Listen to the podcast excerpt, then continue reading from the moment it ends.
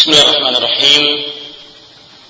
السلام عليكم ورحمة الله وبركاته.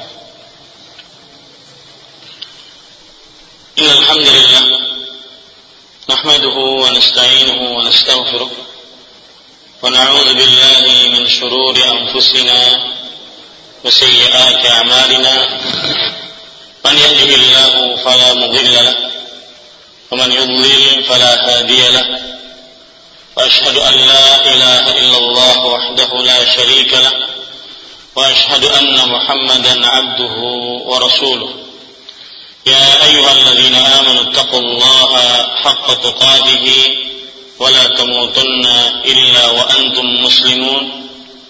يا أيها الناس اتقوا ربكم الذي خلقكم من نفس واحدة وخلق منها زوجها وبث منهما رجالا كثيرا ونساء واتقوا الله الذي تساءلون به والأرحام إن الله كان عليكم رقيبا.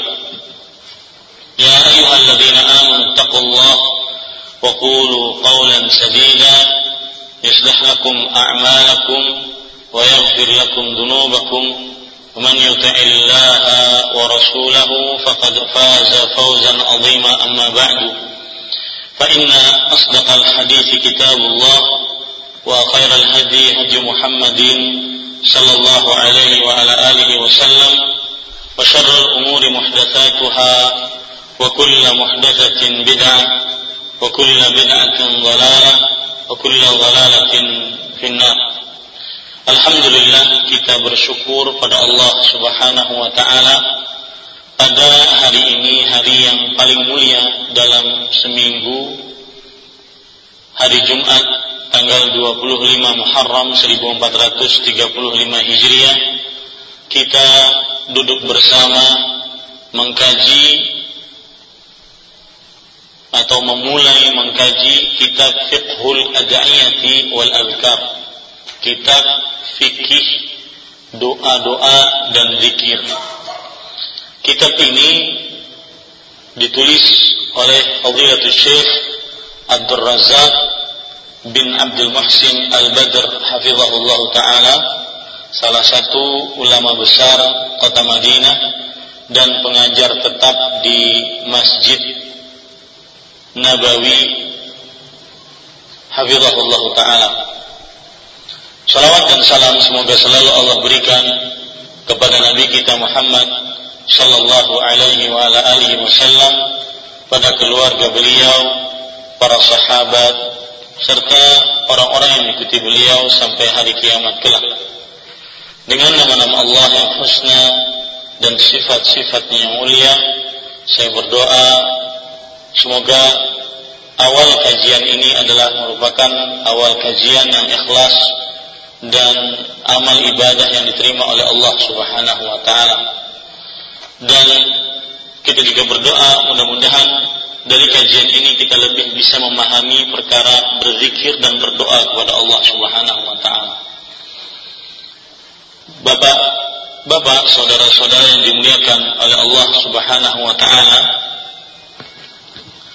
buku yang kita atau kitab yang kita pelajari ini adalah Fiqhul Ada'iyati wal Azkar.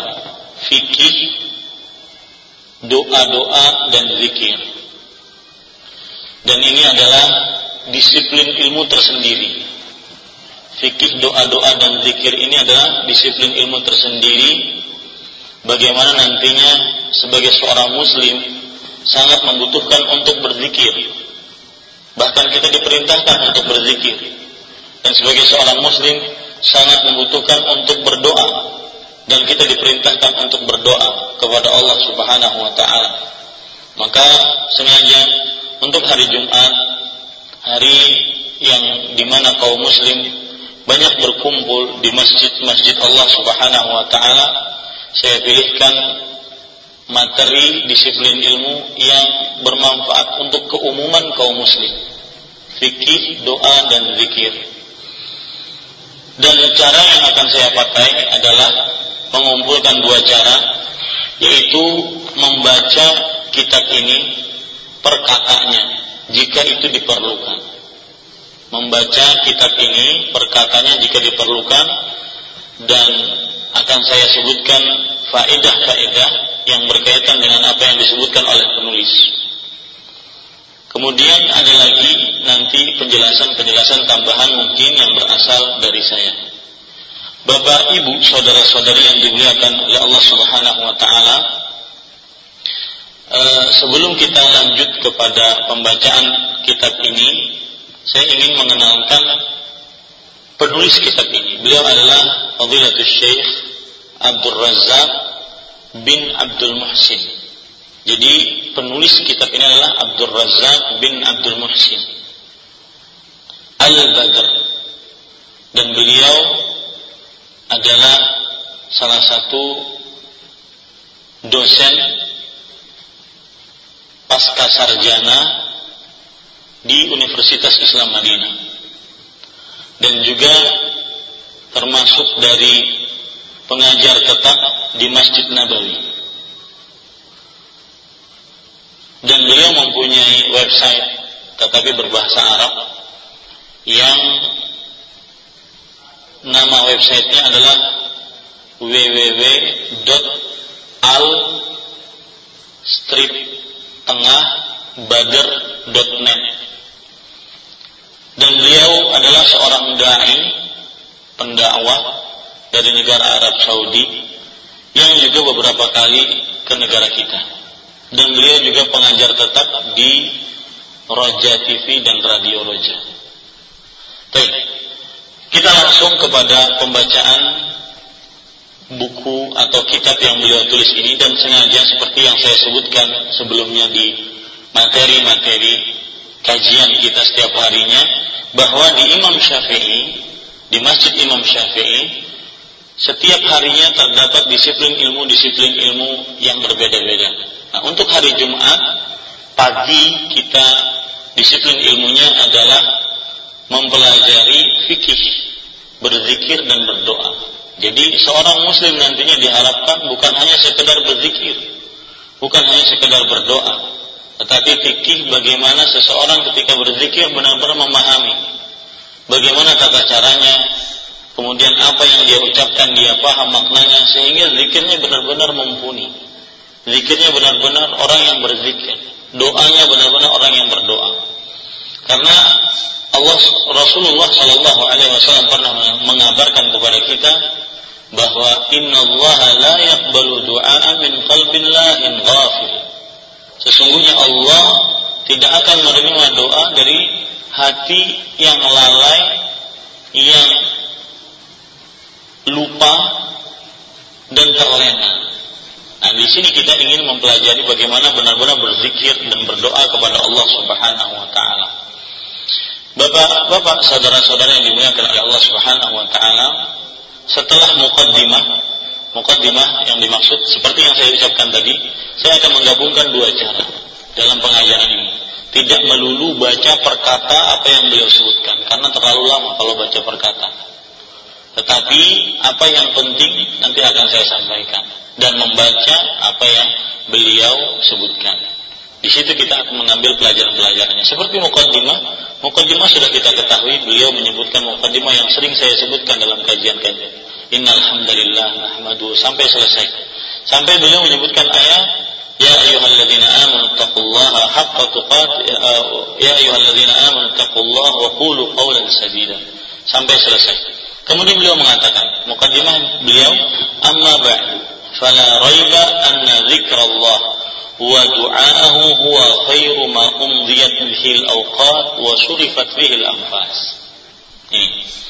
Ketahuilah, tidak ada keraguan bahwa berzikir kepada Allah Subhanahu wa taala dan berdoa kepadanya adalah sebaik-baik perkara yang menghabiskan waktu. Sebaik-baik perkara yang menghabiskan waktu. Ya, sebaik-baik perkara yang menghabiskan waktu dan menghabiskan umur. Artinya apa? Saya sering memperhatikan orang-orang kadang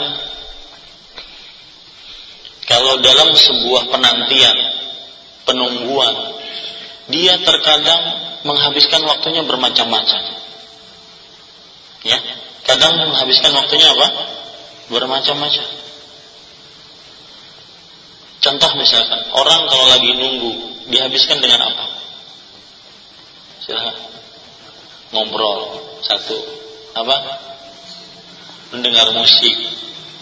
Bahkan saya pernah ke Thailand, orang semuanya kalau lagi di angkutan-angkutan massal banyak di sana, semuanya pakai headset.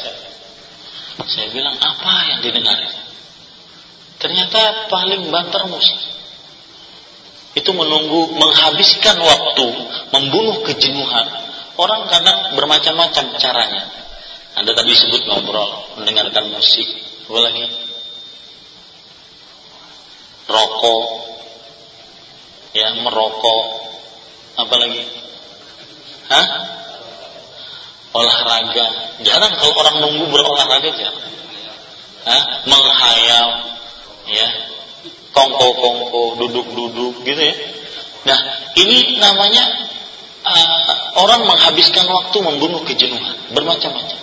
Nah, beliau ingin memberikan kepada kita, ketahuilah bahwa tidak diragukan lagi. Berzikir kepada Allah adalah sebaik-baik perkara kelakuan yang dengannya kita menghabiskan waktu. Dengannya umur kita kita habiskan. Kemudian dia mengatakan wa afdalu ma taqarraba bihi al-'abdu ila rabbih subhanahu wa ta'ala. Dan zikir kepada Allah Subhanahu wa taala seutama-utama apa yang didekatkan oleh seorang hamba kepada Rabbnya. Jika ingin dekat kepada Allah, maka banyak-banyaklah berzikir kepada Allah. Jika ingin merasa dekat dengan Allah, banyak-banyaklah berzikir kepada Allah. Bahkan saya bisa tambahkan bahwa berzikir kepada Allah tanda cinta seorang hamba kepada Allah. Karena ada beberapa Arab mengatakan man ahabba syai'an akthara min dzikri. Barang siapa yang mencintai sesuatu, dia banyak mengingat menyebut sesuatu tersebut.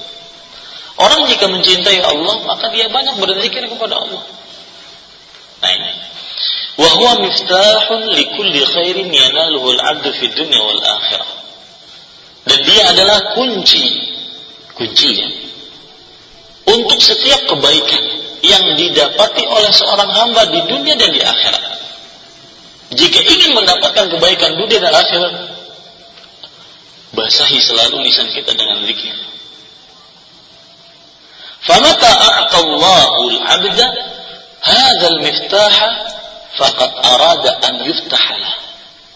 Maka barang siapa yang Allah berikan kunci tersebut yaitu pandai berzikir, lisannya selalu basah dengan berzikir, maka berarti sungguh dia telah diberikan oleh Allah kunci kebaikan. Siapa ingin kebaikan dunia akhirat kuncinya berzikir. Nah, siapa yang lisannya basah dengan berzikir berarti dia benar-benar sudah diberikan oleh Allah kuncinya. Tinggal dia buka itu pintu. Dapatlah dia kebaikan dunia akhirat. Bahkan bukan hanya kebaikan perkara agama, ibadah, pahala, enggak. Kebaikan di dalam perkara kehidupan sehari-hari. Indah Pak berzikir, indah sekali. Wa mata adallahu baqiya babal khair murtajjan duna. Dan kapan Allah menyesatkan seorang hamba, maka Allah akan menjadikan hamba tersebut jauh dari zikir kepada Allah. Sekarang kita bisa introspeksi diri kita. Hitung-hitung lisan kita. Selama satu kali 24 jam. Berapa banyak lisan kita berzikir pada Allah subhanahu wa ta'ala. Karena kunci kebaikan berzikir. Barang siapa yang diberikan lisannya dibiasakan oleh Allah untuk berzikir, basah dengan zikir, maka pada saat itu dia apa? Dia akan mendapatkan kunci tersebut. Dengan kunci tersebut di belakangnya ada pintu kebaikan dan pahala dari Allah Subhanahu wa taala. Siapa yang tidak diberikan kunci, artinya siapa yang lisannya tidak basah dengan zikir kepada Allah, maka pada saat itu tidak bermanfaat tetap saja pintunya terkunci untuknya. Kebaikan tidak akan dia dapat. Kemudian beliau mengatakan fayabqa muttaribal qalb mushawwasal fuad masyakatil fikr kathirat kathirul qalaq dhaiful himmah wal iradah Akhirnya kalau orang tidak berzikir, ini bahaya tidak berzikir. Beliau menyebutkan beberapa hal. Hatinya nggak tenang. Yang kedua, perasaannya selalu gelisah.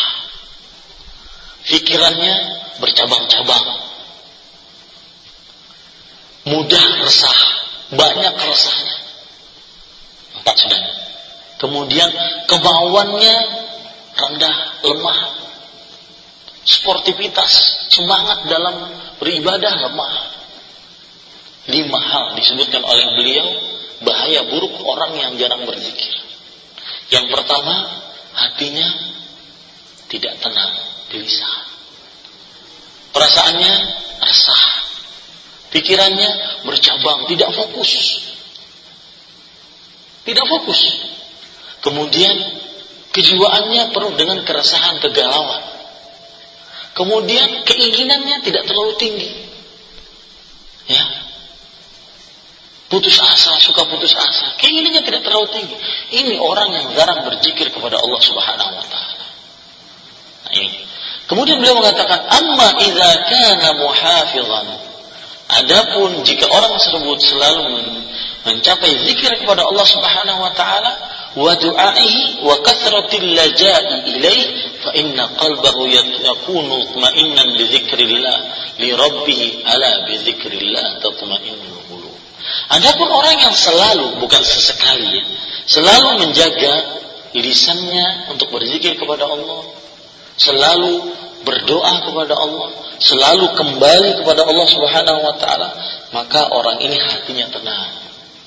Kemudian beliau menyebutkan dalil.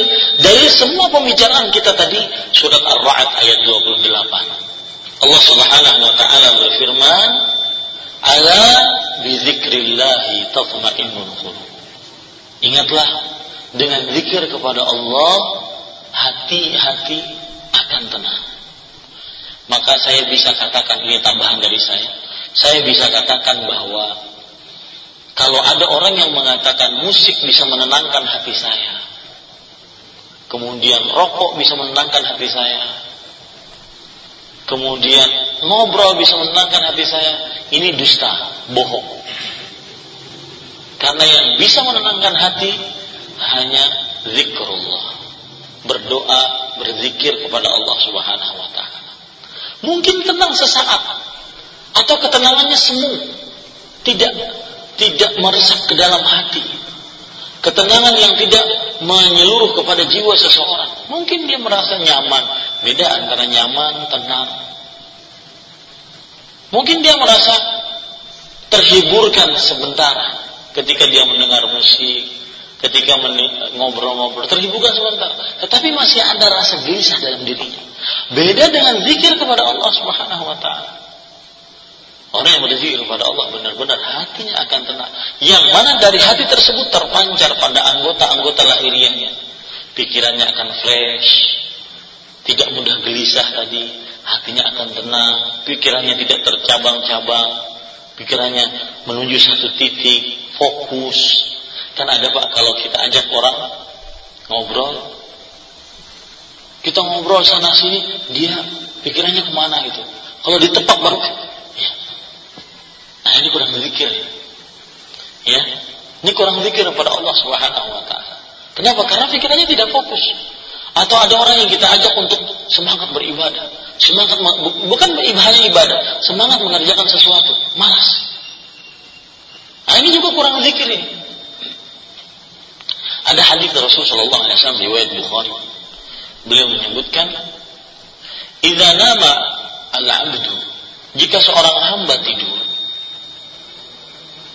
aqad syaitanu ala qafiyati ra'si ahadikum thalatha Syaitan akan mengikat di kepala salah salah salah seorang dari kalian yang tidur tadi dengan tiga kali ikatan. Dengan tiga kali apa? Ikatan. Yang pertama akan dibacai di jampi-jampi urqud lailun tawil wahai fulan tidurlah malam panjang tidur aja urqud lailun tawil tidurlah malam panjang maka tidak heran orang kalau tidur ya tidak baca doa tidak dalam keadaan suci dia kebablasan. Sampai subuh sampai matahari terbit baru bangun. Kenapa? Karena kena jampi-jampi setan. Ada tiga ikatan itu ada sahih kemudian kata Rasulullah SAW idza staiqadha ahadukum min naumi fadzakara Allah jika orang tersebut bangun dari tidurnya lalu dia menyebut nama Allah in halat uqdah maka akan terlepas ikatan pertama masih dua ikatan tidak heran orang kalau bangun tidur tidur sambil duduk. Meskipun setelah membaca nama Allah Subhanahu wa taala, tidurnya sambil duduk. Karena masih tersisa dua ikatan. Wa illa tawadda'a in halat uqdah. Jika dia berwudu setelah bangun baca doa bangun tidur lalu dia berwudu in halat uqdah. Terlepas ikatan yang kedua. Tapi karena masih ada ikatan yang pertama, eh, ikatan yang eh, satu ketika tertinggal, tidak heran orang setelah berwudu masih tidur. Hah? Betul tidak? Betul. Kadang sambil berdiri, kadang sambil pokoknya macam-macam. Biasanya itu terjadi di awal-awal bulan Ramadan. Belum terbiasa dengan hidup sahur. Kadang masih begini. Padahal sudah wudhu. Basah-basah masih masih. Karena masih tersisa apa? Satu ikatan. Kalau dia sholat subuh, maka akan terlepas ikatan yang ketiga. Kalau sudah bangun tidur baca doa, langsung berwudu, langsung sholat subuh, maka kata Rasulullah SAW pada waktu paginya, faasbahana syaitan tayyiban nas. Akhirnya dia pada pagi hari itu dalam keadaan penuh sportivitas, jiwanya bagus, jiwanya semangat. Ini faedah zikir. Di awal kan ada zikir zikir berdoa kepada Allah Subhanahu wa taala setelah bangun tidur. Alhamdulillahilladzi ahyana ba'da ma amatana wa ilaihi nusyur. Nah, ini para ikhwan yang dirahmati oleh Allah Subhanahu wa taala. Baik. Jadi salah satu keistimewaan dari zikir yang beliau sebutkan di sini adalah membuat seseorang hatinya tenang, pikirannya fokus, tidak tercabang, keinginannya, semangatnya tinggi, tidak mudah tidak mudah patah semangat. Ya. Kemudian beliau menyebutkan para ikhwan yang dirahmati oleh Allah Subhanahu wa taala. Perhatikan. Wa lihadza fa innal adhkar asy-syar'iyyah wal ad'iyah an-nabawiyyah laha manzilatun 'aliyatun fid din. Oleh sebab inilah zikir-zikir yang disyariatkan, doa-doa yang berasal dari Nabi itu mempunyai kedudukan yang tinggi wa makanatun khasatun fi nufusil mu'minin dan kedudukan yang sangat khusus di diri-diri kaum muslim. Ya. Kemudian beliau mengatakan dan buku-buku tentang zikir banyak di tengah-tengah kita. Ada namanya buku Al-Azkar yang ditulis oleh Imam Nawawi. Ya banyak sekali. Baik ulama-ulama terdahulu yang menulis buku-buku tentang zikir Ulama sekarang kontemporer juga banyak yang menulis tentang zikir.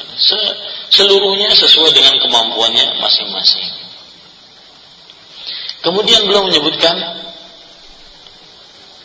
belum lagi kata beliau buku-buku dari orang-orang yang mengada-ngada dalam zikirnya. Oh itu banyak sekali. Ya. Buku-buku zikir-zikir yang berdasarkan ayat Al-Quran dan hadis saya sangat banyak. Belum lagi kalau ditambah dengan buku-buku zikir yang tidak ada dasarnya. Kayak manakibat.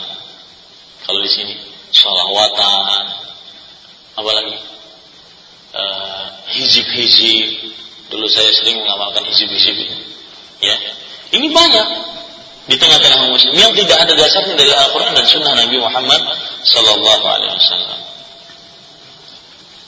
Dan alhamdulillah kata beliau, di dalam Al-Quran dan Sunnah serta riwayat-riwayat ulama-ulama dari para sahabat, para tabi'in, para tabi'in menjelaskan begitu banyak tentang perkara zikir dan doa. Alhamdulillah. Ini e, termasuk nikmat Allah Subhanahu wa taala bahwasanya baik dalam Al-Qur'an ataupun hadis Rasul ataupun riwayat-riwayat para sahabat banyak yang menjelaskan tentang doa-doa dan zikir-zikir. Baik. Kemudian para ikhwan yang dirahmati oleh Allah Subhanahu wa taala Selanjutnya penulis mengatakan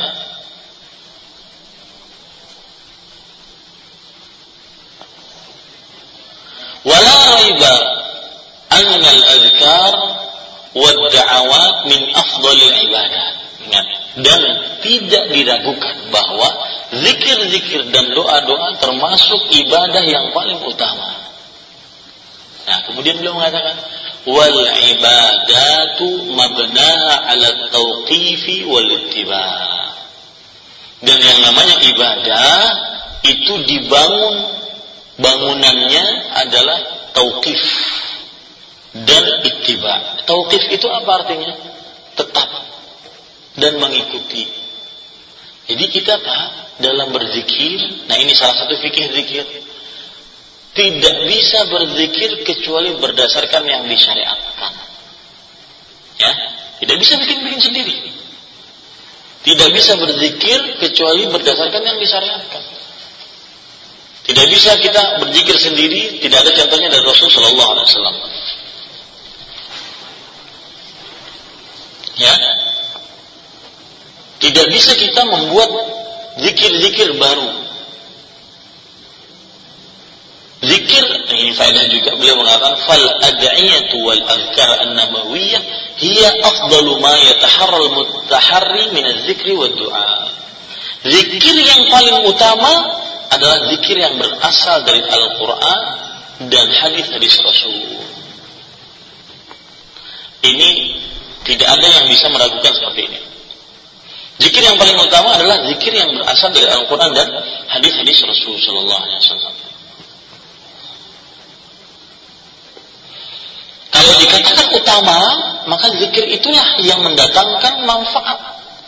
Zikir itulah yang mendatangkan kebaikan.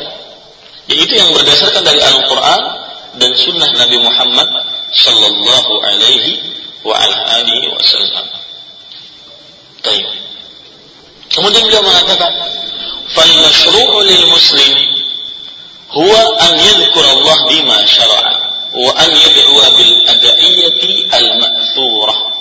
Wa qad naha Allah 'anil i'tida' fi du'a.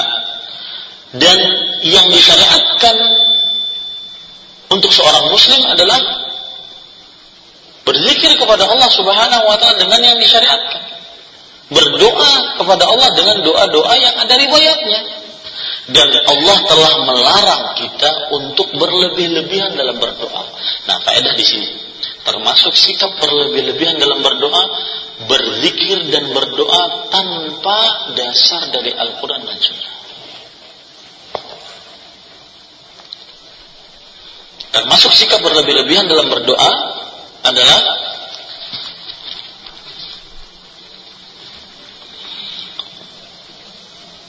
termasuk sikap berlebih-lebihan dalam berdoa adalah berdoa dan berzikir yang tidak didasari oleh Al-Quran dan Sunnah.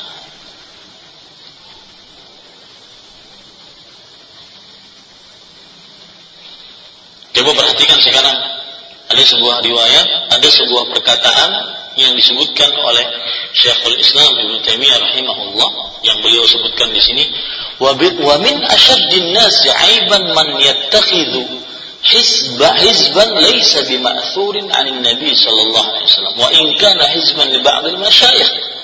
Wa yad'u al ahzab an nabawiyyah allati yaquluha sayyidu bani adam wa imamul khalqi perhatikan termasuk aib yang sangat buruk adalah seseorang menjadikan amalan-amalan tertentu yang tidak ada riwayatnya dari Rasulullah. Meskipun ya itu milik bacaan-bacaan syekh-syekh. Syekh-syekh yang di sini maksudnya adalah syekh-syekh tarikat sufiah akan tetapi dia meninggalkan bacaan-bacaan yang diajarkan oleh Rasulullah SAW. Ini aib terbesar. bacaan Rasulullah ditinggalkan, malah yang dikerjakan adalah bacaan-bacaan selain Rasulullah Wasallam. Kalau di Banjar apa yang biasa terjadi Pak? Contoh misalkan apa?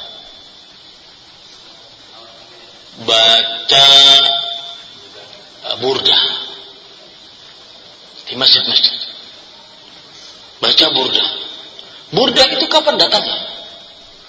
Ribuan tahun sebelum meninggal Nabi Muhammad SAW. Karena penulisnya adalah orang yang hidup di abad ke-12 atau ke-13 Hijriah. Artinya, kalau kita sekarang di abad ke-15 Hijriah, baru 300 tahun yang lalu. Orang lebih banyak, bahkan dulu ada disebutkan sensus pembacaan rating Al-Quran dibandingkan pembacaan burdah di kota Banjarmasin. Ternyata pembacaan rating pembacaan Al-Quran di kota Banjarmasin nomor 9 dibandingkan burdah.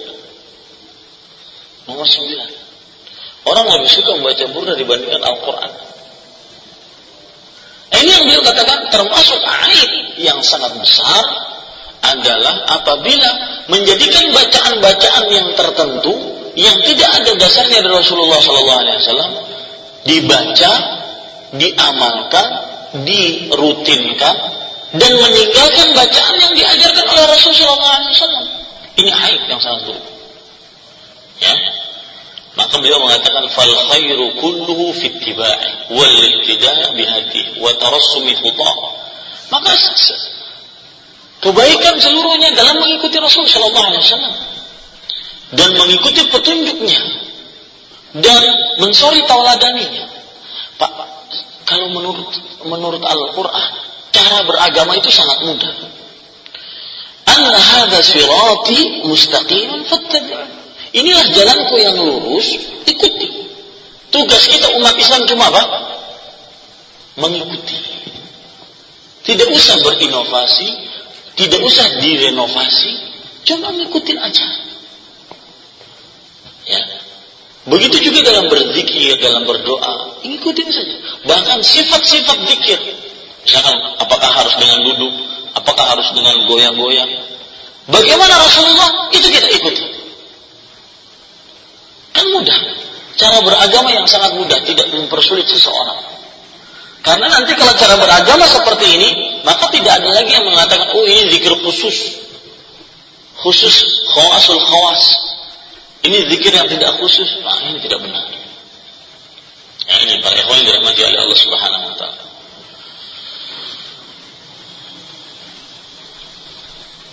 Nah, kemudian beliau mengatakan, ولهذا فإنه إذا اجتمع للعبد في هذا الباب لزوم الأذكار النبوية والأدعية المأثورة مع فهم معانيها ومدلولاتها وحضور قلب عند الذكر فقد كمل نصيبه من الخير jika terkumpul pada seorang hamba dua hal ya dua hal berzikir dan berdoa sesuai dengan zikir dan doanya Rasulullah ini yang pertama dan yang kedua memahami makna dan arti dari zikir tersebut. Maka dia telah mengumpulkan kebaikan yang sempurna. Ya berzikir dengan contoh dari Rasulullah SAW berdoa dengan contoh Rasulullah SAW dikumpulkan dengan apa? Memahami makna ketika berzikir tersebut ini kekeliruan juga sebagian orang kadang cuma berzikir saja. Tapi tidak memahami apa? Maknanya. Ada orang lagi paham maknanya tapi zikirnya nggak sesuai dengan sunnah Rasul SAW maka jika mengumpulkan dua hal ini, berzikir dan berdoa sesuai dengan sunnah Rasul, memahami makna apa yang dibaca dari zikir dan doa tersebut, maka itulah orang-orang yang mendapatkan kebaikan yang sempurna.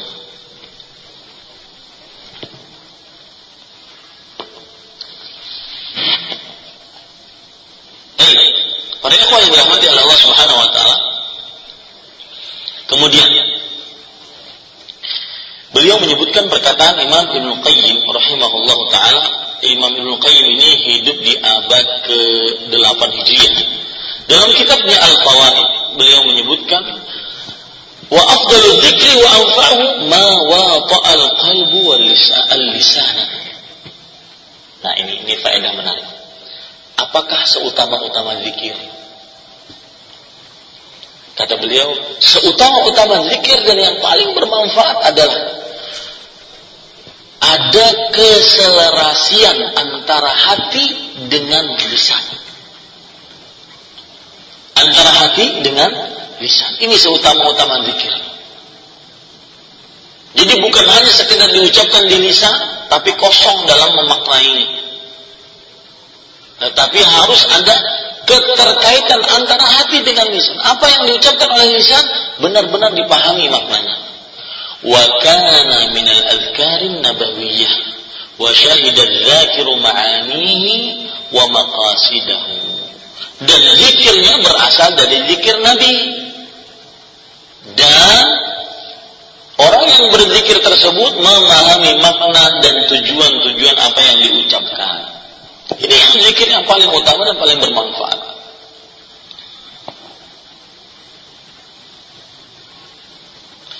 Kemudian para ikhwan yang dirahmati oleh Allah Subhanahu wa taala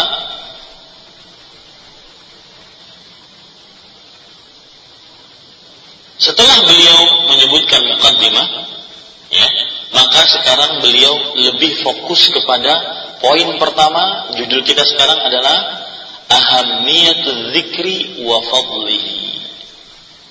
Artinya pentingnya zikir dan keutamaannya. Nah, ini ini akan beliau sebutkan ayat-ayat suci Al-Qur'an dan hadis dari Rasul yang menunjukkan pentingnya zikir dan keutamaannya. Yang pertama, beliau mengatakan pentingnya zikir dan keutamaannya perhatikan kata beliau ghairu khafin ala kulli muslimin ahamiyatu dzikri wa 'azimu faidati. Tidak tersembunyi bagi seorang muslim pentingnya berzikir dan juga besarnya faedahnya. Idh huwa min ajallil maqasid wa anfa'il a'mal al-muqarribati ila Allah. Karena zikir tersebut adalah tujuan dan juga amalan yang paling paling bermanfaat yang mendekatkan diri kepada Allah Subhanahu wa taala. Waqad amara Allah bihi fil Qur'an al-Karim fi mawatin katsiratin wa raghaba fihi wa madaha ahla wa athna alaihim ahsana thana wa atyaba. Makanya Allah dalam Al-Qur'an memerintahkan untuk banyak-banyak berzikir di beberapa tempat bukan hanya satu ayat. Bahkan Allah mem memotivasi kita untuk banyak-banyak berzikir. Bahkan Allah memuji orang-orang yang banyak berzikir. Nah, ini para ikhwan. Contoh dalil perintah Allah tentang banyak-banyak berzikir surat Al-Ahzab ayat 41. Allah berfirman, "Ya ayyuhalladzina amanu dzkurullaha dzikran katsira." Wahai orang yang beriman, berzikirlah kepada Allah dengan zikir yang banyak. Ya, zikir yang banyak. Ya, surat Al-Ahzab ayat 41. Ada lagi Allah Subhanahu wa taala berfirman di dalam surat Al-Ahzab ayat 35, "Wadz-dzakirina Allah katsiran wadz-dzakirat." A'addallahu lahum maghfiratan wa ajran 'azima. Para lelaki yang banyak berzikir dan juga para perempuan, maka Allah telah sediakan bagi mereka ampunan dan pahala yang besar. Ya, sekarang kita lihat Bapak Ibu, Bapak-bapak, saudara-saudara yang dimuliakan oleh Allah Subhanahu wa taala.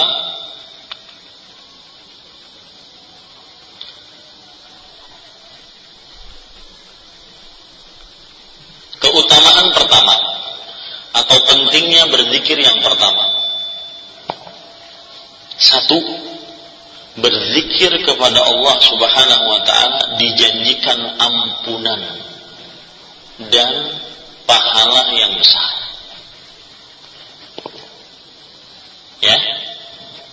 Ke, pentingnya berzikir dan keutamaannya yang pertama berzikir kepada Allah dijanjikan oleh Allah ampunan dan pahala yang besar.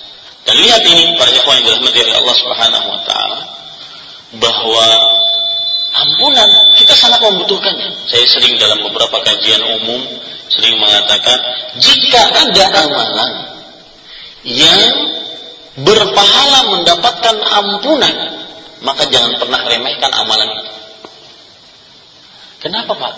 siapa yang tahu? jika ada ampunan jika ada amalan yang berpahala mendapatkan apa?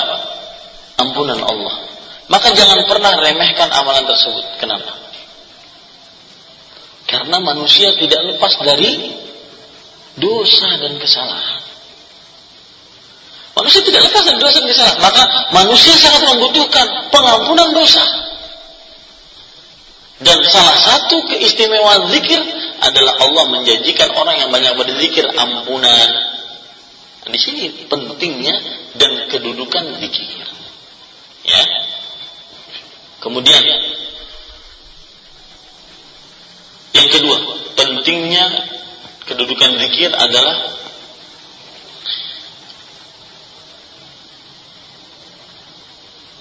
orang-orang yang berzikir eh, bukan waktu yang paling disesali oleh anak manusia. Belum ngantuk lah berdiri. Waktu yang paling disesali oleh anak manusia ketika berzikir eh apa saya ulangi waktu yang paling disesali oleh anak manusia di hari kiamat adalah waktu di dunia yang terbuang percuma tanpa zikir. Waktu yang disesali oleh paling disesali oleh manusia nanti pada hari kiamat adalah waktu yang terbuang percuma di dunia tanpa berzikir ini Allah Subhanahu wa taala sebutkan dalam kitab Syu'abul Iman, hadis dari Aisyah radhiyallahu anha bahwa Rasulullah sallallahu alaihi wasallam bersabda, "Ma min sa'atin tamurru bi ibni Adam la yadhkurullah ta'ala fiha illa tahassara 'alaiha yaumal qiyamah." Lihat. Tidak ada waktu yang dilewati oleh anak manusia. Ia tidak menyebut nama Allah di dalamnya melainkan manusia tersebut akan merasa menyesal dengannya pada hari kiamat. Melainkan manusia tersebut akan merasa menyesal dengannya pada hari kiamat. Di sini letaknya pentingnya zikir. Bayangkan Bapak, nanti di hari kiamat kita akan menyesal setiap waktu yang kita yang kita lewati tanpa kita berzikir pada Allah Subhanahu wa taala. Nah, sekarang yang ketiga, kepentingan dan keutamaan berzikir yang ketiga adalah berzikir mendatangkan lima keutamaan. Subhanallah. Ya. Berzikir mendatangkan lima keutamaan. Yang pertama,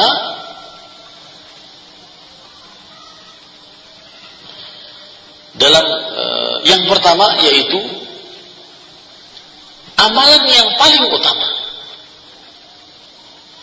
Yang kedua, amalan yang paling suci di sisi Allah.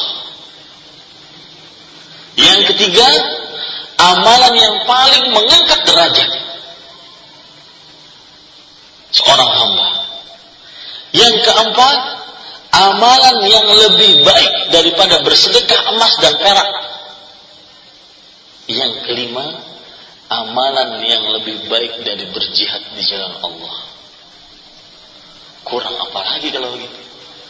Maka tidak heran Pak, Bapak sekalian kalau seandainya ada orang yang membuat-buat zikir tanpa ada dasarnya nggak heran karena memang di sini keutamaan luar biasa. Tapi salah juga, keliru juga kalau ibadahnya dibuat-buat, zikirnya dan doanya dibuat-buat. Apa tadi yang pertama? Amalan yang paling utama. Yang kedua, amalan yang paling disuci. Eh, suci. Yang ketiga, amalan yang paling mengangkat derajat seorang hamba. Yang keempat, apa? Lebih baik daripada bersedekah emas dan perak.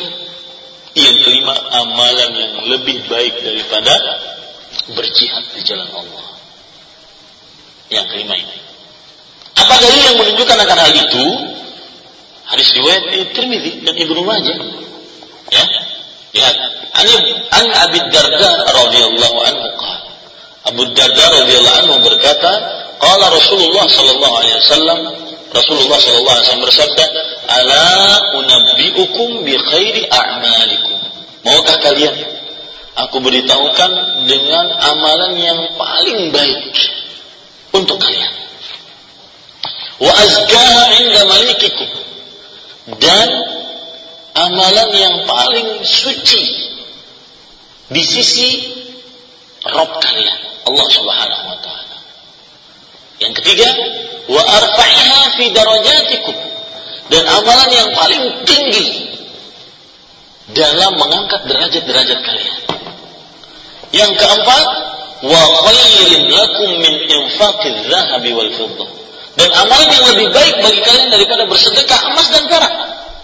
Yang kelima, wa khairin lakum min an talqaw aduwakum fatadribu a'naqahum wa yadribu a'naqahum.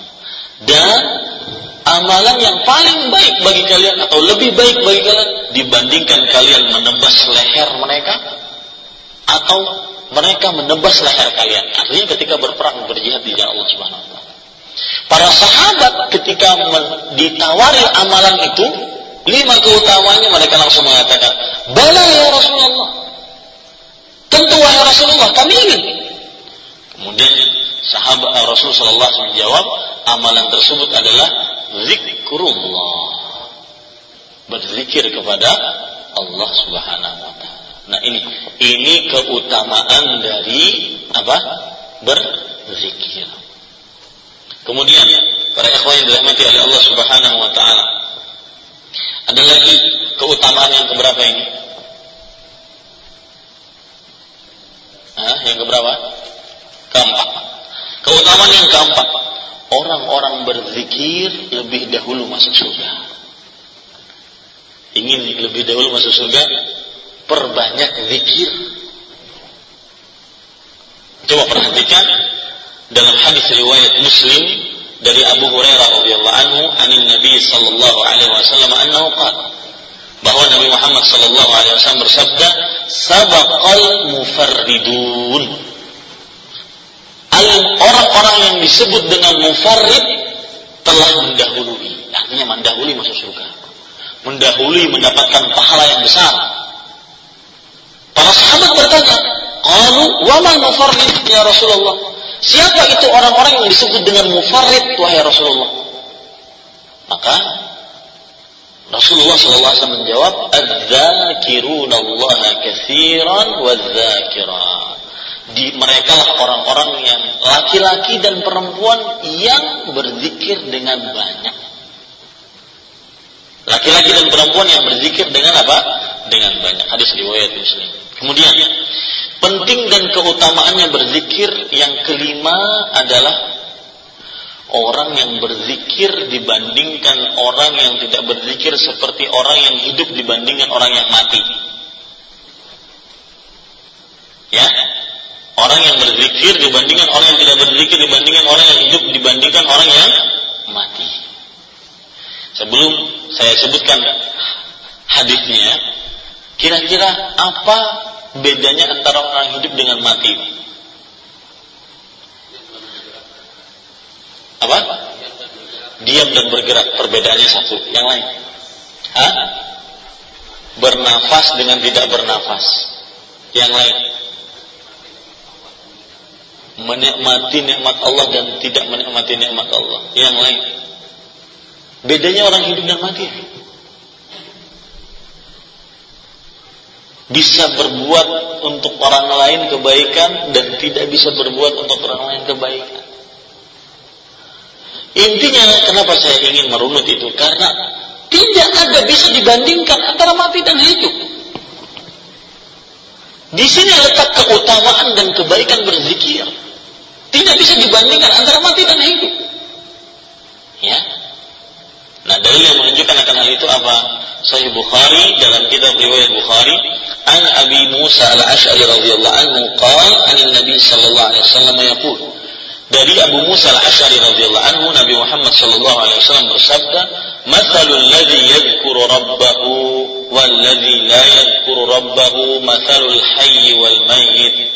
perumpamaan orang yang menyebut Rabbnya dengan perumpamaan orang yang tidak menyebut Rabbnya seperti perumpamaan yang hidup dengan yang mati. Dan Bapak sudah tadi, silakan cari lagi apa perbedaan orang hidup dengan orang mati.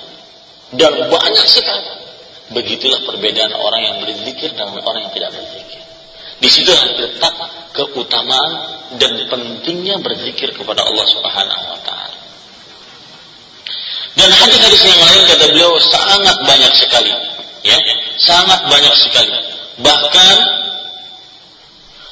uh, Al-Imam Ibn Qayyim Al-Jauziyah rahimahullah ulama abad ke-8 Hijriah mengatakan wa fi dzikri aktsaru min mi'ati faidah. Dalam berzikir terdapat 100 lebih keutamaan dalam berzikir. Tadi kita baru sebutkan lima. Ini ada seratus lebih keutamaan.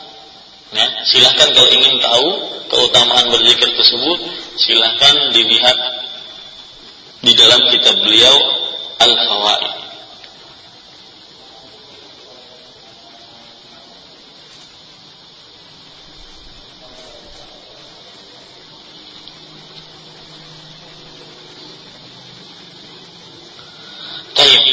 Kemudian Faedah selanjutnya daripada zikir. Yang keenam. Termasuk beliau mengatakan famin fawaidi dzikri annahu yatrudu syaitana wa yuhmi'uhu wa yuksiruhu. Termasuk dari faedah zikir adalah mengusir syaitan. Ya, membungkamnya, mengikatnya. Ini Pak Ikhwan yang dirahmati Allah Subhanahu wa taala. Dalil yang menunjukkan akan hal ini adalah surat Al-A'raf ayat 21. Bahwasanya dengan zikir seseorang akan bisa membungkam syaitan, mengusir syaitan. Lihat surat Al-A'raf ayat 21. Allah berfirman, "Innal ladzina taqaw idza massahum ta'ifun minasyaitan tadzakkaru fa hum mubsirun." Sesungguhnya orang-orang yang bertakwa jika sebagian dari mereka tertimpa atau diganggu, dirasuki oleh syaitan, maka mereka berzikir kepada Allah. Ketika mereka berzikir, sadarlah mereka. Terlepaslah mereka dari gangguan syaitan. Ini para ikhwan yang dirahmati oleh Allah Subhanahu wa taala.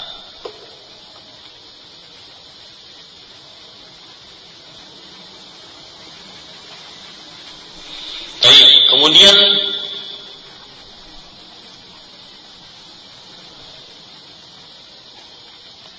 Ada hadis yang diriwayatkan oleh Imam Muslim yang berbunyi kadzalikal 'abdu la yahruzu nafsahu minasyaitan illa bidzikrillah. Demikian pula seorang hamba tidak akan bisa menjaga dirinya dari gangguan syaitan melainkan dengan zikir kepada Allah Subhanahu wa taala. Hadis diriwayatkan oleh Imam Ahmad dalam kitabnya Al-Musnad. Ini para ikhwan yang dirahmati oleh Allah Subhanahu wa taala. Sampai-sampai Imam Luqayyim rahimahullah mengatakan, "Falau lam yakun fi dzikri illa hadhihi al-khaslah al-wahidah, lakana haqiqan bil abdi alla yaftura lisanuhu min dzikrillah." Kata beliau, kalau seandainya dalam zikir tidak ada faedah kecuali ini, mengusir setan dalam kalau orang berzikir tidak ada faedahnya yang disebutkan oleh Allah dan Rasulnya kecuali satu bisa mengusir syaitan. Maka kata beliau cukuplah itu sebagai uh, motivasi yang menjadikan seorang hamba tidak boleh lalai lisannya dari berzikir kepada Allah. Kalau seandainya dalam zikir cuma ada satu faedahnya, yaitu apa? Mengusir setan, maka cukuplah itu sebagai konsekuensi bagi seorang hamba untuk lisannya selalu berzikir kepada Allah Subhanahu wa taala. Ya. Apalagi di sana nanti banyak sekali keistimewaan-keistimewaan daripada zikir kepada Allah Subhanahu wa taala. Ada perkataan menarik dari Abdullah bin Abbas. Beliau mengatakan, "Asyaitanu jathimun ala qalbi ibni Adam. Fa idza saha wa ghafala waswas. Fa idza dzakara Allah ta'ala khanas." Syaitan berdomisili di hati anak Adam. Jika dia lalai, lupa, maka syaitan akan memberikan rasa was-was kepada hamba tersebut. Fa'ila Allah Ta'ala khalas jika dia menyebut nama Allah maka syaitan akan kabur dari manusia tersebut. Jadi Pak kalau orang punya sifat was-was tahu Bapak sifat was-was? Bukan sekedar bisa. Was-was itu adalah uh, seorang beriman kekhawatiran ya ketidakyakinan hati. Ya misalkan ketika dia berwudu selesai berwudu dia ragu-ragu. Tadi saya sudah sudah membasuh tangan belum ya? Punya was-was ya? Nah, obatnya berzikir. Ya dan jangan dipelihara itu was-was karena dia penyakit. Penyakit yang bisa menjadikan seseorang akhirnya tidak beribadah kepada Allah. Saya dulu pernah punya teman dia punya penyakit was-was dari syaitan itu. Dan ini sebagaimana perkataan Abdullah bin Abbas. Yaitu beliau mengatakan, Asyaitanu jathimun ala qalbi ibni Adam. Fa'idha saha ghafala waswas. Syaitan dia berada di dalam hati seorang hamba. Jika dia lupa, lalai, maka syaitan akan memberikan rasa waswas kepada hamba tersebut. Rasa was-was itu, saya pernah punya teman, kalau habis dari kamar mandi, Pak, baru satu langkah keluar dari kamar mandi, kembali lagi. Satu langkah keluar dari kamar mandi, kembali lagi. Sampai orang sudah habis sholat berjamaah, baru dia keluar dalam keadaan sudah basah kuyup. Kenapa demikian? Karena membersihkan kemaluan, sudah. Ingin keluar, kayak terasa lagi. Bos-bos. Masuk lagi. Keluar lagi, terasa lagi. Ini was-was. Bahkan saya pernah ketika masih menjadi mahasiswa di Universitas Islam Madinah diperbantukan di Masjid Kuba untuk menjadi penerjemah. Pada waktu itu ada orang dari Jazirah Arab, Arab Afrika, Maroko, datang mengadu kepada Syekh. Syekhnya waktu itu Syekh Ibrahim bin Amir Al-Ruhaili. Saya di samping beliau. Beliau orang ini cerita, dia sambil membawa anak muda anak muda masih mungkin belasan tahun begitulah 20 tahun maksimal. Kata sang bapak saya punya anak ini. Anak ini punya rasa was-was tingkat tinggi. Bagaimana?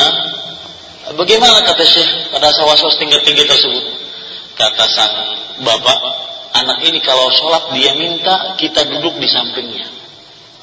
Kalau dia sholat kita minta dia dia minta kita duduk di sampingnya karena setelah salam, Assalamualaikum warahmatullahi Assalamualaikum warahmatullahi Sang anak akan bertanya, Pak, saya tadi sudah sholat belum? Saking besarnya penyakit waswas yang dia miliki. Padahal baru mengerjakan. Saya pahami ya, Pak? Nah itu waswas. Dan jangan dipelihara. Dan obatnya, berzikir kepada Allah. Hilang nanti rasa waswas tersebut. Ya, Wallahu. Ya, itu dulu yang bisa saya sampaikan tentang kepentingan atau pentingnya dan utamanya berzikir kepada Allah Subhanahu wa taala. Kita cukupkan dengan kafaratul majlis subhanakallah bihamdika asyhadu an la ilaha illa anta astaghfiruka wa atubu ilaik sallallahu nabi Muhammad walhamdulillahi. Sebelum pertanyaan, saya nggak tahu ini bapak-bapak yang hadir uh, bagaimana bagusnya apakah dari jam 9 atau jam uh, 10 jam 9 kayaknya terlalu cepat ya. Hah? jam 10 ya? Jam 10 sampai jam 11 gitu ya. Nah, jam 10 sampai jam 10 seperempat pertanyaan eh, eh, materi seperempat jam eh, apa jam 10 sampai jam 10.45 materi kemudian jam 10.45 sampai jam 11 pertanyaan. Nah, insya Allah seperti itu ya setiap Jumat jadi kita rubah waktunya mungkin dari jam 10 waktu Indonesia Tengah. Dan ini juga berkaitan dengan radio-radio yang merilai. Banyak sekali mereka yang merilai radio-radio uh, eh, dari dakwah maka saya umumkan di sini mungkin pengajian Jumat dimulai dari jam jam 10 Allah a'lam. Nah silakan jika ada yang bertanya.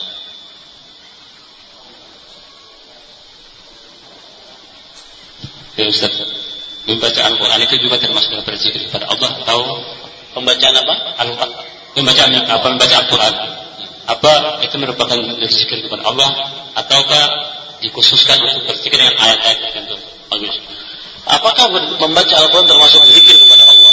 Ada riwayat tetapi dilemahkan oleh para ulama yang berbunyi afdolul zikri tilawatul Quran. Seutama-utama zikir adalah membaca Al-Quran. Maka hadis ini meskipun lemah tetapi maknanya benar. Karena bagaimana orang yang membaca Al-Quran itu namanya dia me, apa namanya dia berzikir kepada Allah Subhanahu Wa Taala berzikir kepada Allah Subhanahu wa taala. Dan seutama-utama zikir malah karena dia adalah firman Allah Subhanahu wa taala. Allahu a'lam. Nah, matanya. Uh, tadi apa? Diberikan kunci kebaikan. Ya. Apa? Uh, membaca, membiasakan lisannya dengan zikir. Nah, kan diberikan kunci Ustaz. Belum dibuka. Iya. Bagaimana membukanya? Bagus, bagus pertanyaannya.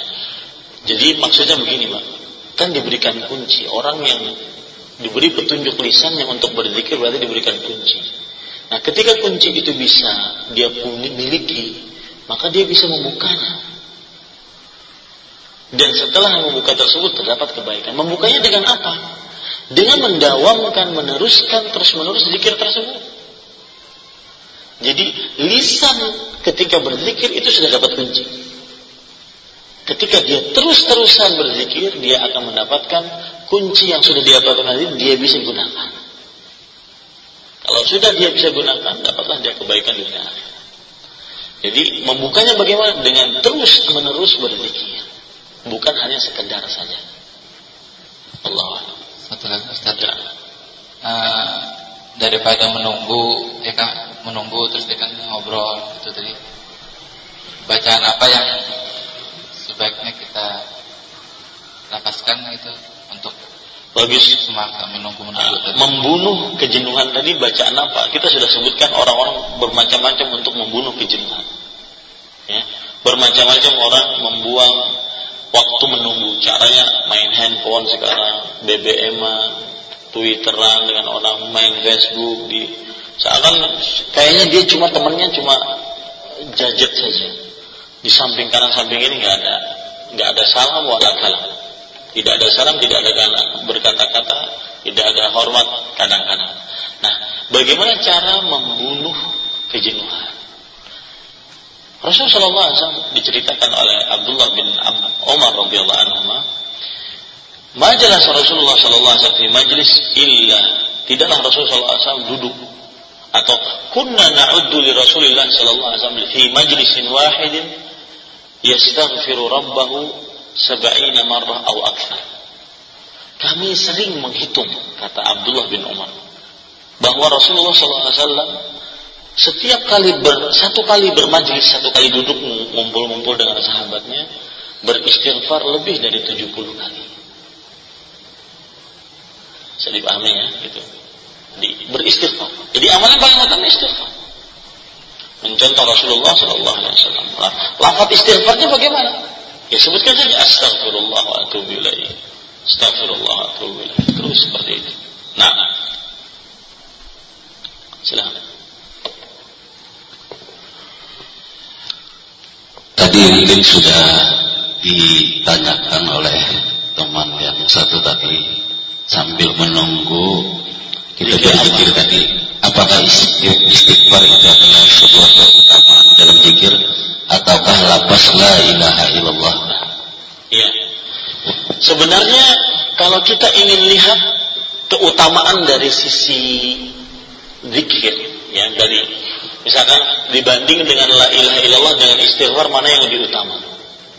Maka jawabannya di Rasul sallallahu alaihi wasallam beliau bersabda afdalu ma qultu ana wan nabiyyuna min qabli la ilaha illallah wahdahu la syarika lah lahul mulku wa lahul hamdu ala kulli syai'in qadir seutama-utama yang aku ucapkan dan nabi-nabi sebelumku mengucapkannya adalah ucapan la ilaha illallah wahdahu la syarika lahu mulku lahu Tetapi ini zikir secara umum. Bukan ketika nunggu. Adapun kalau kita lagi nunggu, lagi bermajlis terutama, lagi duduk-duduk, maka yang utama adalah beristighfar. Tapi kalau ingin ma, ingin ma, apa, menggabung-gabung silahkan, tidak mengapa. Misalkan ingin dia gabung istighfar nanti kalau sudah bosan la ilaha illallah tidak mengapa. Karena ini ini fikih berzikir yang akan disebutkan oleh Syekh juga adalah bahwa orang salah satu uh, fikih berzikir adalah apabila iba uh, zikir tersebut mutlak bebas jangan dibatasi. Apabila zikir tersebut bebas jangan dibatasi. Maksudnya zikir ucapan la ilaha illallah bebas maka kapan saja boleh kita baca. Entah lagi nunggu, entah bukan lagi nunggu. Hanya karena dia bebas. Begitu juga istighfar. Kalau seandainya dia lagi e, menunggu, maka silakan baca istighfar. Ataupun kalau tidak lagi menunggu, masih maka silakan baca istighfar. Diperbolehkan. Saya. Jadi kalau dilihat dari e, mana yang lebih utama se, dari sisi zikirnya la ilaha illallah utama. Tapi kalau seandainya dilihat dari mana yang paling utama ketika menunggu, wallahu alam beristighfar. Nah, bagaimana dengan misalnya sambil jalan sambil menghafal ayatul Quran atau surah-surah pendek yang kita hafal. Ya, tidak mengapa. lebih baik. Tidak mengapa. Ya. Tidak mengapa. Itu pun diperbolehkan karena Allah berfirman perhatikan dalam surat Ali Imran di akhir-akhir surat Ali Imran alladzina yadhkuruna Allah qiyaman wa qu'udan wa 'ala junubihim. Orang-orang yang menyebut nama Allah berzikir termasuk di dalamnya baca Al-Quran dalam keadaan berdiri, duduk ataupun rebahan. Dan manusia tidak lepas dari tiga keadaan ini dalam kehidupannya. Berdiri, duduk atau rebahan. Berdiri masuk di dalamnya berjalan ataupun e, berlari. Duduk, ya macam-macam cara duduk. Rebahan, macam-macam juga cara rebahan. Manusia tidak lepas dari tiga ini. Maka boleh saja dia menyebut nama Allah atau berzikir ataupun beristighfar ya, ataupun membaca Al-Quran ketika lagi berdiri, lagi nyetir mobil atau apa pun. Asalkan bukan di tempat-tempat yang uh, diharamkan kita untuk menyebut nama Allah di sana. Seperti kuburan, ya seperti apa lagi? Kamar mandi, tempat sampah yang penuh najis. Nah, Allah. Nah,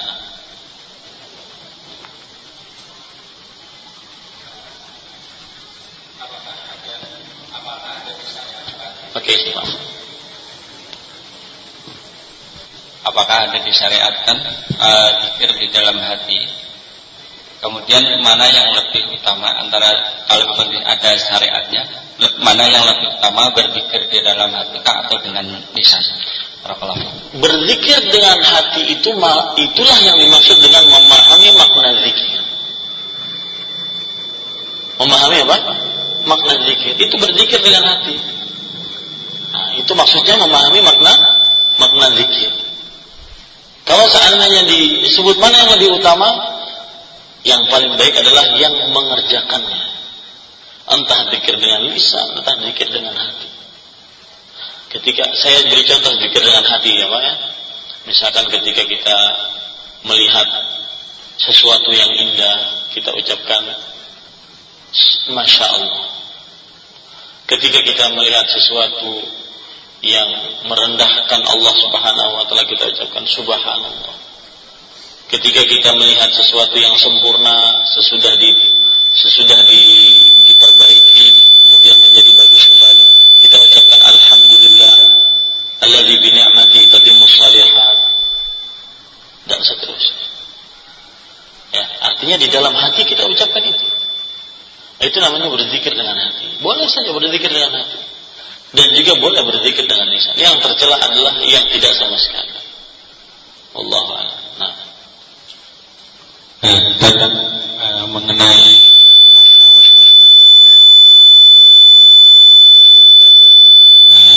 atau anu volume ya silakan mengenai rasa was-was tadi uh, saya uh, menemukan uh, seseorang yang uh, setiap kali berwudunya itu ada sampai tiga kali, empat kali. Uh, apa yang saya tanyakan, adakah jika khusus untuk menghilangkan was-was tersebut? Karena saya pernah mendengar kalau ada rasa was-was katanya uh, baca aja surah wow juga pindah sampai akhir gitu. Ya, seperti itu kan. Ya. Yang pertama kalau punya rasa was-was maka beristi'anah. Meminta perlindungan dari Allah dari gangguan syaitan. Itu kan dengan syaitan mengganggu. Kan Abdullah Abbas mengatakan inna syaitana jasimun ala qalbi ahadikum. Fa idza ghafala wa saha waswas. Sungguhnya syaitan bersiap-siap di hati seseorang. Jika hatinya lalai, pikirannya e, terlena, maka dia kasih was-was. Fa'idha Allah khanas. Jika orang tersebut berzikir kepada Allah, maka dia syaitan tersebut akan hilang. Nah, intinya dia berzikir. Nah, zikirnya bisa dengan bermacam-macam, seperti meminta perlindungan. Seperti ada hadis Rasulullah SAW, kalau seandainya lagi sholat, maka kemudian pikiran kita tidak fokus, tidak hadir hati, kita meminta perlindungan mengucapkan a'udzubillahi minasyaitonir ya. Kemudian diludahkan tiga kali ke kiri. Ini a'udzubillahi minasyaitonir rajim yang kedua bisa juga membaca kul a'udzu birabbin nas kul a'udzu birabbil agar dijauhkan dari rasa was-was yang ketiga bisa membaca ayat kursi. Karena ayat kursi adalah merupakan tindakan preventif agar tidak diganggu oleh syaitan atau jin. Yang kelima yang keempat adalah dengan cara seseorang eh, ada dalam menekannya saya satu lagi tadi. Seseorang dia meminta perlindungan sudah, kalau Allah bin nas, kalau Allah falak sudah, membaca ayat kursi sudah. Kemudian dia membaca doa. Berdoa kepada Allah sebagaimana doa yang diajarkan oleh Rasulullah kepada Mu'ad bin Jabal. Apa doanya? Allahumma a'inni ala zikrika wa syukrika wa husni ibadatik. Ya Allah tolonglah aku untuk selalu berzikir kepadamu. Bersyukur kepadamu. Dan beribadah yang baik kepadamu. Nah ini, kata-kata beribadah yang baik ini yang menjadi uh, inti pendalilan. Agar orang terlepas dari rasa was-was. Ya, ini terakhir silahkan. Mengenai was-was Ustaz, pada saat kita sholat, terkadang karena mungkin pikirannya kurang terfokus. Kalau kita ada dua satu, berapa tahu apa ini sudah dua rakaat atau tiga atau sholat kayak witir gitu lah. Kalian ya saya tersalat seperti itu. Apa kita harus mengakhiri dengan sholat ya, sujud ya. sahwi? Ya sujud sahwi ya. menyempurnakan sholat. Ya. Pertama, kalau kita ragu-ragu, jadi sujud sahwi itu ada tiga sebab ya. Karena kelebihan, karena kekurangan, dan karena keraguan-raguan. Nah, kalau kelebihan sudah jelas, kekurangan sudah jelas. Kekurangan, keraguan-raguan ini dua macam. Kita ragu-ragu dalam sholat kita dan kita tidak punya pilihan sama sekali. Benar-benar blank. Ragu-ragunya itu benar-benar blank. Ada kan orang-orang ragu yang kedua, dia mengatakan saya ini dua, tapi ragu-ragu kayaknya sudah tiga. Tapi dalam sangkaan besar dia, dalam hati dia apa? Dua. Nah ini namanya ragu-ragu juga. Jadi ada ragu-ragu yang benar-benar bulu ragu-ragu, blank sama sekali. Ada yang ragu-ragunya apa? E, setengah-setengah.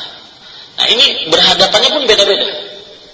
Kalau seandainya dia ragu-ragu yang benar-benar blank sama sekali, maka ambil yang yakin. Ambil yang yakinnya itu bagaimana? Yang paling sedikit. Yang paling sedikit. Misalkan orang sudah sholat tiga rakaat saya bingung tadi. Uh, sholat saya sudah berapa ya? Nggak ada hitungan sama sekali dia. Karena masuk sholat blank. Maka dia ingat, yang dia ingat adalah rakaat pertama. Saya yakin rakaat pertama sudah. Apa? Adapun kedua, ketiga, saya masih belum yakin. Maka pada saat itu dia, ya tentukan mana yang paling dia yakini, yaitu satu rakaat. Hmm. Kalau nantinya Ya. Kalau nantinya ternyata pada realnya kita sudah menentukan satu, tetapi sebenarnya dia adalah dua atau tiga, otomatis kan sholatnya nambah. Nah, itu tidak mengapa. Allah tidak menghukum kita atasnya. Paham ya? Nah, itu dia. Ada lagi kalau seandainya ini berhadapan dengan keraguan yang pertama tadi, yang blank sama sekali. Ada lagi keraguan yang kita punya asumsi dalam diri kita, saya ini dua, tapi kok ragu ya? Tapi saya yakinnya dua, maka ambil yang yakin itu. Tinggalkan yang yang ragu-ragu tadi. Karena Rasulullah SAW bersabda, "Da' ma yaribuka ila ma la yaribu." Tinggalkan sesuatu yang meragukan untukmu dan jangan eh, kepada sesuatu yang tidak meragukan untukmu. Jadi intinya apa yang yakin itu yang diambil. Ya. Lalu nanti kalau seandainya sudah di tengah-tengah, kemudian di akhir sholat ingin salam, nah dilihat. Ya, ada perincian yang disebutkan oleh para ulama. Yang kita kenalkan sujud sahwi itu hanya setelah salam kan? Salam ini sujud sahwi setelah apa? Salam. Selalu kan. Sebenarnya ada Rasulullah SAW mengatakan, e, melakukannya sujud sahwi sebelum salam. Ya, Makanya saya kira saya katakan tadi, orang sujud sahwi, kesalahan di dalam sholat itu ada tiga. Banyak, terlalu banyak, menambah sholat. Yang kedua, Waalaikumsalam Yang kedua apa? Meremeh, eh, apa? Mengurangi sholat. Ke, kelebihan, kekurangan. Nah yang ketiga, apa? Ragu-ragu. Kalau kekurangan itu sujud sahwinya setelah salam. Eh sebelum salam. Sebelum salam. Kalau kelebihan sujud sahwinya setelah salam. Nah, kalau keraguan-raguan ini dia. Kalau keraguan-raguannya yang blank sama sekali tadi, maka itu setelah salam. Kalau keraguan-raguannya masih ada keyakinan, asumsi beberapa, misalkan saya tuh bingung tiga atau dua tapi saya yakinnya dua deh. Maka itu kan masih ada ada apa? Ada semacam e, keraguan-raguan. Tapi keraguan-raguan dia punya ini e, asumsi. Nah orang seperti ini sujud sahwinya sebelum salam ya. Paham ya? Jadi ada yang sebelum salam ada yang sesudah salam ada yang sebelum salam. Wallahu alam. Sallallahu nabi Muhammad walhamdulillah rabbil alamin. Wassalamualaikum warahmatullahi wabarakatuh